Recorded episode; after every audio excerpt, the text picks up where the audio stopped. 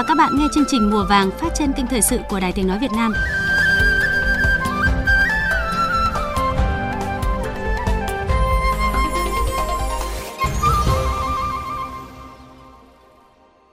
Các biên tập viên Đình Trung và Thu Lan kính chào bà con và các bạn. Chúng tôi rất vui lại được đồng hành cùng bà con và các bạn trong chương trình Mùa vàng hôm nay. Chương trình Mùa vàng hôm nay có những nội dung gì đáng chú ý anh Đình Trung?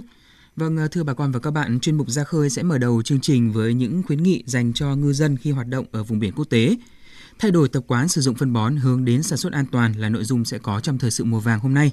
Cuối chương trình trong chuyên mục sổ tay ra đồng xuống biển, chúng tôi hướng dẫn bà con và các bạn một số kỹ thuật trồng cà chua cho năng suất cao.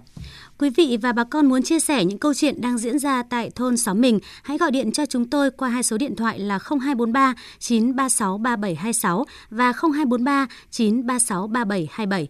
Trước khi đến với những nội dung đáng chú ý trong chương trình, như thường lệ sẽ là những thông tin nông nghiệp trong 24 giờ qua.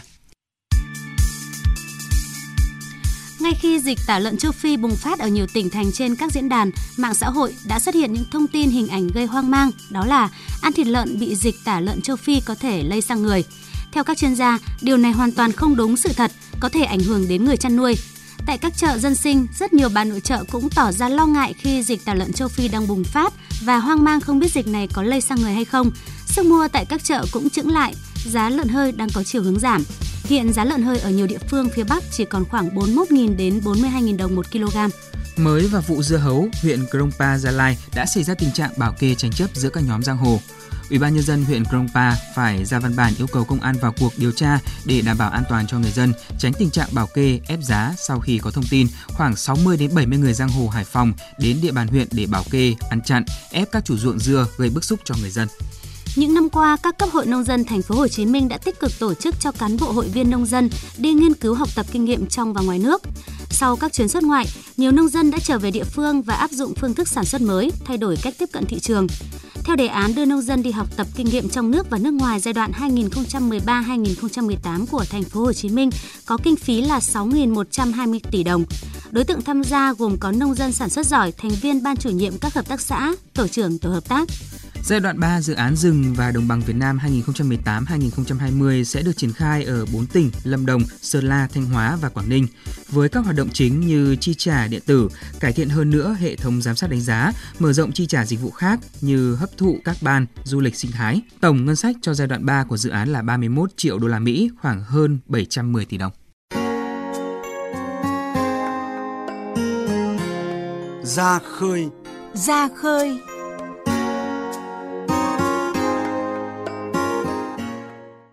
Thưa bà con và các bạn, để nâng cao sản lượng và giá trị khai thác, nhiều tàu cá của ngư dân đã vươn ra khơi xa cách đất liền hàng trăm hải lý. Trong nhiều trường hợp, bà con có thể vươn tới vùng biển quốc tế. Để giúp bà con và các bạn hiểu rõ và tuân thủ các quy định của luật pháp Việt Nam, các quy định khi hoạt động trên vùng biển quốc tế, trong chuyên mục ra khơi hôm nay, chúng tôi xin đưa ra một số khuyến nghị với bà con ngư dân một số điểm cần lưu ý và thực hiện như sau. Khi đánh bắt cá ở trong vùng biển Vịnh Bắc Bộ, không sang vùng biển phía đông đường phân định – trừ các tàu được cấp phép đánh bắt trong vùng nước hiệp định hợp tác nghề cá Việt Nam Trung Quốc. Các tàu Việt Nam được cấp phép đánh bắt thủy hải sản trong vùng đánh cá chung theo hiệp định hợp tác nghề cá Việt Nam Trung Quốc cần treo quốc kỳ Việt Nam và phải có dấu hiệu nhận biết theo quy định của Ủy ban Liên hợp nghề cá Vịnh Bắc Bộ Việt Nam Trung Quốc. Khi đánh bắt ở vùng biển phía đông và phía tây Nam Bộ, không vượt quá ranh giới trên sơ đồ hoặc vào vùng biển nước khác trừ trường hợp Việt Nam có thỏa thuận với các nước đó. Các tàu đánh cá đánh bắt theo hình thức liên doanh với nước ngoài phải mang theo đầy đủ các giấy tờ cần thiết do cơ quan có thẩm quyền cấp để xuất trình khi được yêu cầu. Hai quần đảo Hoàng Sa và Trường Sa thuộc chủ quyền của Việt Nam. Tuy nhiên, toàn bộ Hoàng Sa và một phần Trường Sa bị nước ngoài tạm thời chiếm đóng trái phép. Trong khi chính phủ Việt Nam kiên trì đấu tranh bảo vệ chủ quyền và các quyền lợi liên quan, ngư dân cũng cần lưu ý khi đánh bắt ở những khu vực này tránh để nước ngoài bắt giữ người hay tịch thu tàu, phương tiện hành nghề. Không vi phạm vành đai an toàn tối thiểu 500 m xung quanh giàn khoan hay các công trình biển. Không hoạt động tại các khu vực có diễn tập quân sự. Ngư dân liên hệ với các đài thông tin để biết khu vực có diễn tập quân sự hoặc giàn khoan hoạt động.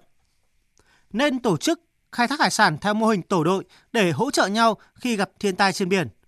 Không vận chuyển, mang theo hoặc mua bán sử dụng chất nổ, vũ khí, súng đạn hoặc chất độc trên tàu không khai thác nguồn lợi thủy hải sản bằng chất nổ, chất độc hại, xung điện và các phương pháp đánh bắt có tính hủy diệt khác. Không sử dụng các loại ngư cụ bị cấm, không đánh bắt các loại thủy hải sản bị cấm khai thác, kể cả san hô. Ngư dân cần nắm vững các quy định về khai thác, bảo vệ và phát triển nguồn lợi thủy sản, các khu vực cấm khai thác, các loài cấm khai thác và thời hạn cấm. Khi đánh bắt tại các vùng giáp danh với các vùng biển nước ngoài, cần giữ khoảng cách an toàn, tránh trường hợp do ảnh hưởng của hải lưu, thời tiết xấu khiến tàu cá ngư cụ trôi giạt sang vùng biển nước khác. Trong trường hợp ngư dân, tàu thuyền ta tránh trú bão, áp thấp nhiệt đới hoặc xin cứu hộ, cứu nạn khẩn cấp ở vùng biển nước ngoài, cần tuân thủ nghiêm chỉnh luật pháp các nước. Vi phạm khi tránh trú được coi là xâm phạm vùng biển nước ngoài. Trong quá trình khai thác thủy hải sản trên biển, luôn giữ thông tin liên lạc thông suốt với đất liền, không tắt máy thông tin liên lạc, thiết bị giám sát tàu cá khi gặp sự cố trên biển, phát hiện tàu cá khai thác gặp nạn phải hỗ trợ ứng cứu kịp thời, đồng thời thông báo ngay cho các tàu khai thác đang đánh bắt ở khu vực và các cơ quan chức năng của Việt Nam. Khi phát hiện tàu thuyền nước ngoài xâm phạm vùng biển Việt Nam, phải thông báo ngay cho cơ quan chức năng. Việc báo cáo cung cấp trao đổi thông tin mọi trường hợp cần thiết, kịp thời, chính xác để giúp các cơ quan chức năng phối hợp xử lý có hiệu quả. Vâng, ngoài ra thì bà con cũng cần lưu ý không được đánh bắt tại vùng biển nằm ngoài đường phân định danh giới vùng đặc quyền kinh tế trên biển giữa Việt Nam và các quốc gia trong khu vực, trừ khi có thỏa thuận hợp pháp khác. Đồng thời ngư dân cần tuân thủ các quy định, hướng dẫn khác có liên quan của các bộ ngành địa phương có thẩm quyền. Nghe mùa vàng, nghe nhịp đập nông thôn.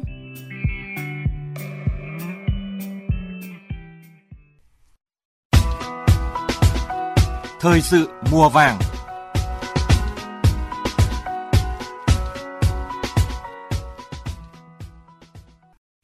Bà con và các bạn thân mến, khi đồng ruộng đang bị đầu độc do nông dân dùng quá nhiều phân bón hóa học, thì việc sản xuất hữu cơ là hướng đi tất yếu.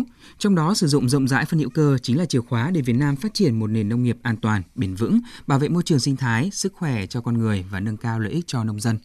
Tuy nhiên, với 11 triệu tấn phân bón sử dụng mỗi năm ở nước ta, thì có đến 90% là phân bón vô cơ. Ngay cả về số lượng sản phẩm phân bón vô cơ trên thị trường cũng gấp 19 lần so với phân bón hữu cơ. Cùng với công nghệ sản xuất phân hữu cơ vẫn còn khiêm tốn và thói quen sử dụng phân bón hóa học đã ăn sâu trong tập quán sản xuất của người nông dân, thì việc thay đổi phân hóa học bằng phân hữu cơ là một bài toán không dễ tìm lời giải. Làm thế nào để thay đổi tập quán dùng phân vô cơ hướng đến sản xuất an toàn? Đây là nội dung sẽ có trong thời sự mùa vàng hôm nay. Mời bà con và các bạn cùng nghe. Vẫn có thói quen sử dụng phân bón vô cơ cho ruộng rau của mình – chị Nguyễn Thị Lành, một người dân trồng rau ở xã Vân Nội, huyện Đông Anh bức xúc. Phần thuốc thì đắt mà không biết có mua được hàng thật hay không. Nhiều khi tiền mất, tật mang. Thời gian qua, để sản xuất rau an toàn, chị bắt đầu tìm hiểu về phân bón hữu cơ. Thế nhưng nỗi lo về phân bón giả vẫn thường trực. Mình giống không có đầu ra đâu, không ăn thua đâu. Cái chi phí phân ra này cũng chẳng được bao nhiêu đâu. Bạn lại được tiền tiêu, tiêu vặt thôi. Phần nền cứ đắt phù vù, phần phân đạm mấy năm có mấy nghìn một ký, bây giờ chơi mười mấy nghìn một ký luôn. Với tình trạng sử dụng phân bón hóa học hiện nay, khoảng 50% lượng phân bón được cây trồng sử dụng để tạo sinh khối, 50% còn lại sẽ bị rửa trôi, thẩm thấu xuống nguồn nước hoặc bay hơi gây ô nhiễm môi trường. Trong khi đó, theo tiến sĩ Lê Văn Chi, Chủ tịch Hiệp hội Phân bón Sinh học Việt Nam, có một nghịch lý đang tồn tại khi hàng năm ngành nông nghiệp nước ta thải ra khoảng 40 triệu tấn rơm dạ, bã cây ngô mía, hơn 25 triệu tấn các loại phân gia súc gia cầm. Đây là nguồn nguyên liệu rất lớn để làm phân hữu cơ nhưng lại bị quên lãng từ lâu. Nếu tận dụng được mỗi năm có thể sản xuất được 5 đến 6 triệu tấn phân hữu cơ theo mô hình hộ nông dân. Trong khi đó, chúng ta lại đang bỏ ra hàng tỷ đô la Mỹ để nhập khẩu phân bón vô cơ. Chúng ta đã rất nhiều năm chúng ta nhờ có phân vô cơ mà chúng ta phát triển lên được. Nhưng mà chúng ta đi quá sâu vào phân vô cơ và cuối cùng chúng ta thấy thất bại là bởi chất lượng rồi năng suất để không ổn định tất cả mọi cái. Thì bây giờ chúng ta phải quay về phân hữu cơ. Phân hữu cơ đã có hàng trăm năm nay rồi. Thậm chí nếu nói đúng là có con người đã có hữu cơ rồi. Thế thì bây giờ ở đây chúng ta không thể có thể không thể nói là chúng ta đi mạnh về phân hữu cơ mà chúng ta quên phân vô cơ mà ở đây nếu mà không có cái, cái cơ sở để sản xuất có lại nguyên liệu hữu cơ men vi sinh tốt thì làm sao mà chúng ta sản xuất được ngành phân bón hữu cơ và nếu anh muốn sản xuất như vậy là cả cái tổ hợp vi sinh vật đó không phải đơn giản mà ai cũng làm được bên cạnh đó theo phó giáo sư tiến sĩ phạm văn toàn phó giám đốc viện khoa học nông nghiệp việt nam Hiện nay, việc sử dụng phân bón hữu cơ còn gặp nhiều khó khăn do phân hữu cơ phải bón một khối lượng lớn trên một đơn vị diện tích nên bất tiện hơn về vận chuyển và sử dụng so với phân hóa học. Tác động của phân bón hữu cơ cũng không nhanh chóng như phân hóa học và chi phí đầu vào cũng cao hơn so với phân hóa học. Đặc biệt, sau nhiều năm sử dụng phân bón hóa học, đa số nông dân đã hình thành thói quen sử dụng và phụ thuộc vào phân bón hóa học. Do đó, cần để nông dân chuyển từ sử dụng phân bón vô cơ sang phân bón hữu cơ là không dễ dàng. Với phân bón hữu cơ, tức là chúng ta có rất nhiều các loại nguyên liệu. Việt Nam là một cái đất nước nông nghiệp và khí hậu thuận lợi, vì vậy các loại cây trồng, đặc biệt là các loại cây phân xanh. Thế thì ở đây là vi sinh vật có vai trò rất quan trọng trong vấn đề này và nếu chúng ta biết khai thác thì chúng ta có một nguồn sinh khối thực vật giàu hàm lượng nitơ để phục vụ cho sản xuất cái à, phân bón hữu cơ và sản xuất nông nghiệp hữu cơ.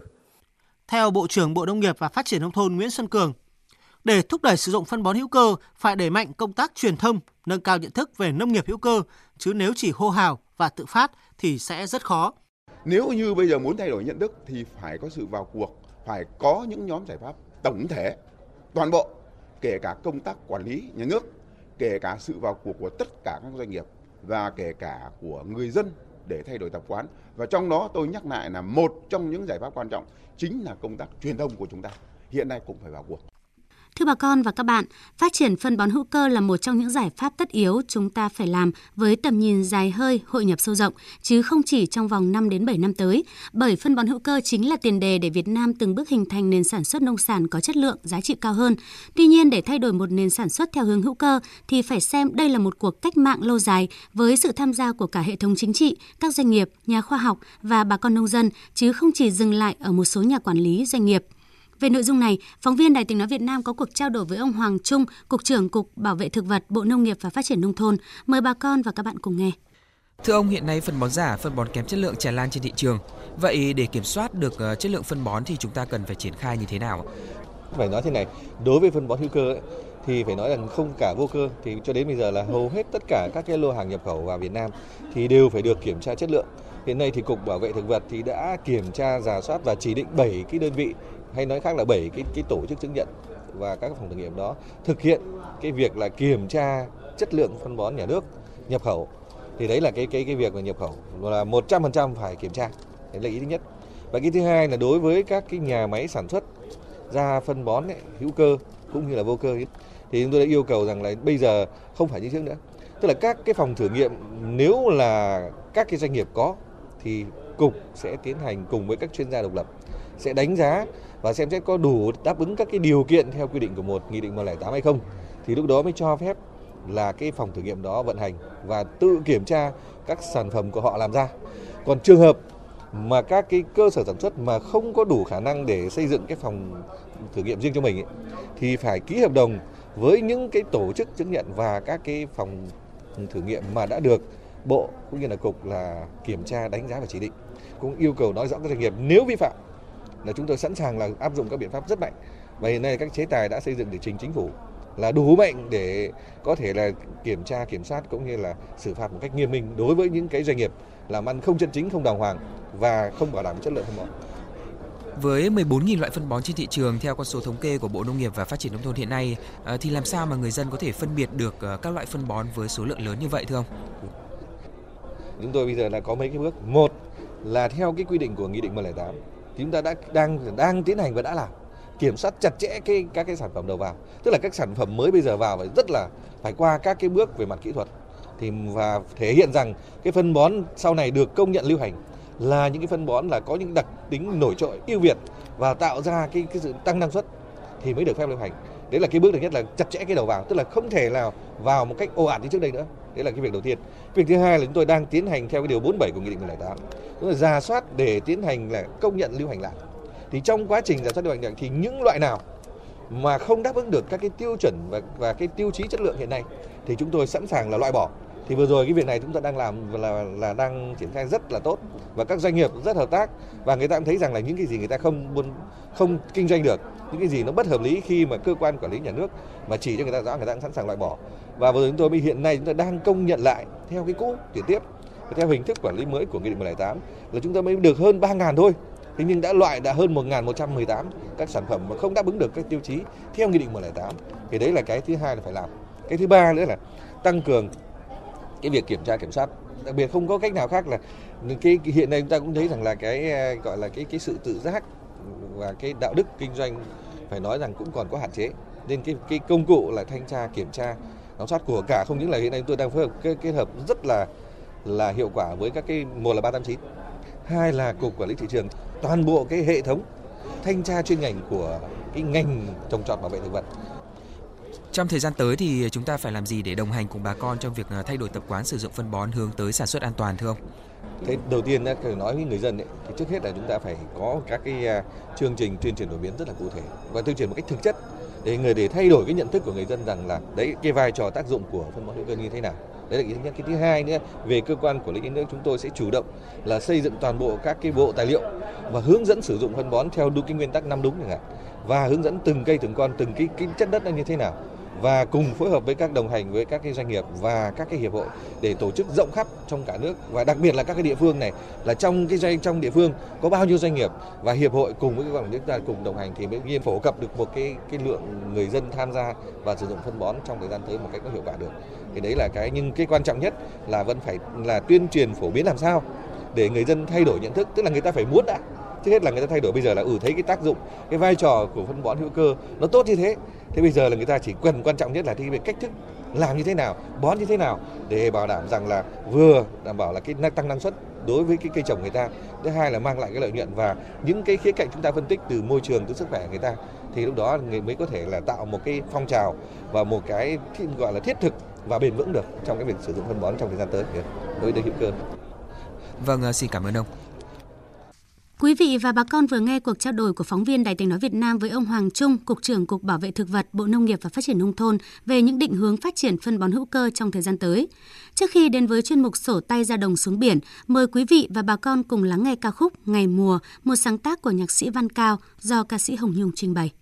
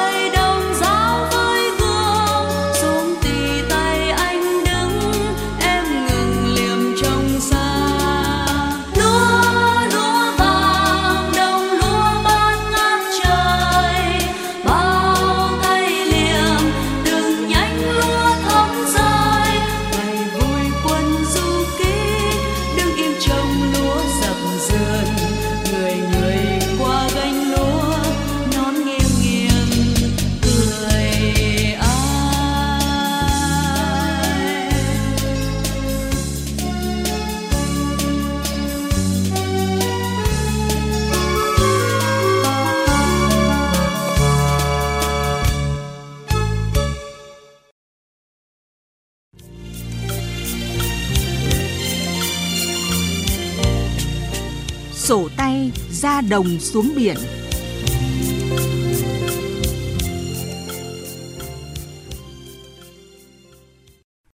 Thưa bà con và các bạn, ở nước ta, việc trồng cà chua có ý nghĩa quan trọng về mặt luân canh, tăng vụ và tăng hiệu quả kinh tế trên một đơn vị diện tích đất canh tác.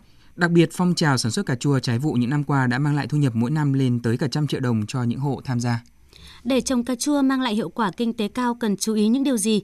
Trong chuyên mục sổ tay ra đồng xuống biển hôm nay, chúng tôi hướng dẫn bà con kỹ thuật trồng cà chua mang lại hiệu quả cao nhất. Mời bà con và các bạn cùng nghe. Cà chua thuộc loại thân thảo, xuất xứ từ vùng nhiệt đới Trung và Nam Mỹ, ưa nhiệt độ cao, thích hợp nhất từ 20 đến 30 độ C và cường độ ánh sáng mạnh. Cà chua có tính sinh nhánh mạnh, bộ rễ phát triển, ưa đất tơi xốp, giàu lân và kali, nhất là kali. Chịu uống kém hơn chịu hạn, kém chịu sương muối. Vì vậy, khi lên luống gieo hạt, bà con cần chú ý trong mùa mưa phải có giàn tre. Khi cây con có 2 đến 3 lá thật thì tỉa bỏ những cây xấu. Khi cây cao 15 đến 20 cm, khoảng 20 đến 25 ngày tuổi thì nhổ đem trồng. Trước khi nhổ, tưới nước để không đứt rễ. Trước khi tiến hành trồng, cần phơi ải đất, bón vôi 50 kg trên 1.000 m2. Luống trồng rộng 1 đến 1,2 mét, cao 20 đến 25 cm. Đất trồng nên che phủ bằng rơm hoặc màng ni lông. Mỗi luống trồng hai hàng cách nhau 60 đến 70 cm. Cây cách cây 45 đến 50 cm. Mật độ cây khoảng 2.000 đến 2.500 cây trên 100 m2. Nên cắm giàn để tránh cây đổ ngã và tránh trái tiếp xúc với mặt đất. Hiện nay, thị trường có khá nhiều giống cà chua được tiếp thị là năng suất cao, cho trái đều và đẹp, thật khó để bà con có thể lựa chọn. Theo anh Đặng Văn Niên, công ty Hai Mũi Tên Đỏ, có 3 giống cà chua theo hình dáng quả là cà chua hồng, cà chua múi và cà chua bi. Trong đó, loại cà chua hồng được trồng phổ biến nhất. Phần lớn là những giống được chọn lọc, lai tạo trong nước hoặc nhập nội. Các loại giống cà chua hiện nay thì có cái dạng quả hình trứng, tức là giống như là dạng quả hồng vậy, và dạng quả tròn thì đều được chấp nhận. À, trong đó thì dạng quả hình trứng thì được ưa chuộng hơn. À, các giống trong sản xuất thì phần lớn là những giống được à, nhập nội. À, một số giống, trong đó có một số giống thì được sản xuất ở trong nước. Các cái giống thì ở các cái vùng địa lý khác nhau, người ta thường trồng các cái loại giống khác nhau. À, ví dụ như là ở miền Bắc à, Việt Nam á, thì hiện nay có hai cái giống cà chua mà đang được trồng rất là phổ biến. À, thứ nhất là giống cà chua Savier à, thì cái giống này nó có đặc điểm là nó kháng cao với cái bệnh xoăn vàng lá hay còn gọi là bệnh hủi, bệnh cùi. Cái giống thứ hai đó là giống New Magic. Giống cà chua New Magic thì có cái khả năng đậu quả rất là tốt ở cái điều kiện khắc nghiệt. Đối với cây cà chua, cần thường xuyên tưới ẩm từ sau khi trồng đến khi phân cành. Giai đoạn từ nở hoa và trong khi thu hoạch, quả luôn giữ độ ẩm đất từ 80 đến 85%. Sau 25 đến 30 ngày, chúng ta nên làm giàn trước khi cà chua phân cảnh ra hoa. Cây giàn cắm sen vào hai hàng cà chua, ngọn trụm hình chữ A, giàn cao 2,5 m trở lên, ngọn được buộc bằng dây mềm, buộc ngọn hướng lên trên. Khi cây có thân lá tốt, thường xuyên buộc cây để tránh đổ và bảo vệ các tầng quả không bị chạm đất, gây bụi bẩn. Trong vụ đông nên để hai nhánh trên một cây, 7 đến 9 chùm hoa trên một cây, 4 đến 5 quả trên một chùm với giống vô hạn. Giống hữu hạn cây ít phân cành nên không cần thiết phải tỉa cành, nhưng trong vụ sớm phải tỉa cành, đảm bảo ruộng thoáng. Để đạt năng suất cao, cà chua đòi hỏi nhiều chất dinh dưỡng. Phần lớn chất dinh dưỡng nuôi quả được cây hấp thụ sau khi trổ hoa, do đó cây yêu cầu chất dinh dưỡng nhiều nhất khoảng 10 ngày sau khi hoa nở cho đến khi trái bắt đầu chín. Vì vậy, khi bón phân cho cây, bà con chỉ sử dụng phân hữu cơ đã ủ hoai mục Tuyệt đối không dùng phân tươi, nước phân tươi, nước giải tươi để bón và tưới cho cây. Bón bổ sung phân hữu cơ, vi sinh, hữu cơ sinh học. Thạc sĩ Nguyễn Xuân Diệp, Viện Nghiên cứu Rau quả tư vấn. Trong cái um, giai đoạn này thì chúng ta nên sử dụng hai cái loại phân. Thứ nhất là chúng ta bắt buộc là chúng ta phải sử dụng phân chuồng hoặc các cái loại phân vi sinh. Cái loại phân thứ hai là loại phân vô cơ thì nên sử dụng à, các cái loại phân. Thứ nhất là đạm lân kali. Tốt nhất nên sử dụng các loại phân tổng hợp đó là phân NPK đối với lại cái liều lượng mà bón à, cho một xào thì à, cần lưu ý là với cái phân chuồng thì à, chúng ta cần cái liều lượng từ 500 đến 700 kg trên một xào. À, còn đối với lại phân NPK 513 nên bón từ 15 đến 20 kg một xào. Thì như vậy thì đã đảm bảo được cái dinh dưỡng cho quá trình sinh trưởng phát triển của cây. Do cà chua ra hoa đậu quả theo các đợt, nên thời điểm xử lý sâu đục quả thích hợp nhất là vào các đợt ra hoa rộ. Việc sử dụng thuốc bảo vệ thực vật ở giai đoạn thu hoạch quả cần phải tính toán cân nhắc phù hợp với thời gian thu hoạch quả để đảm bảo đủ thời gian cách ly. Thời điểm thu hoạch quả cũng phải đúng lúc, đúng lứa quả khi cà chua chuyển sang màu hồng hoặc đỏ, không để dập nát, xây sát để nơi khô mát. Sau đó đóng vào bao bì sạch để vận chuyển đến nơi tiêu thụ. Vâng, hy vọng những thông tin chúng tôi vừa cung cấp sẽ giúp bà con và các bạn canh tác cà chua đạt năng suất và hiệu quả cao hơn. Đến đây thời lượng của chương trình Mùa vàng đã hết. Chương trình hôm nay do các biên tập viên Đình Trung, Thu Lan, Tuấn Nam biên soạn và thực hiện. Cảm ơn bà con và các bạn đã quan tâm lắng nghe.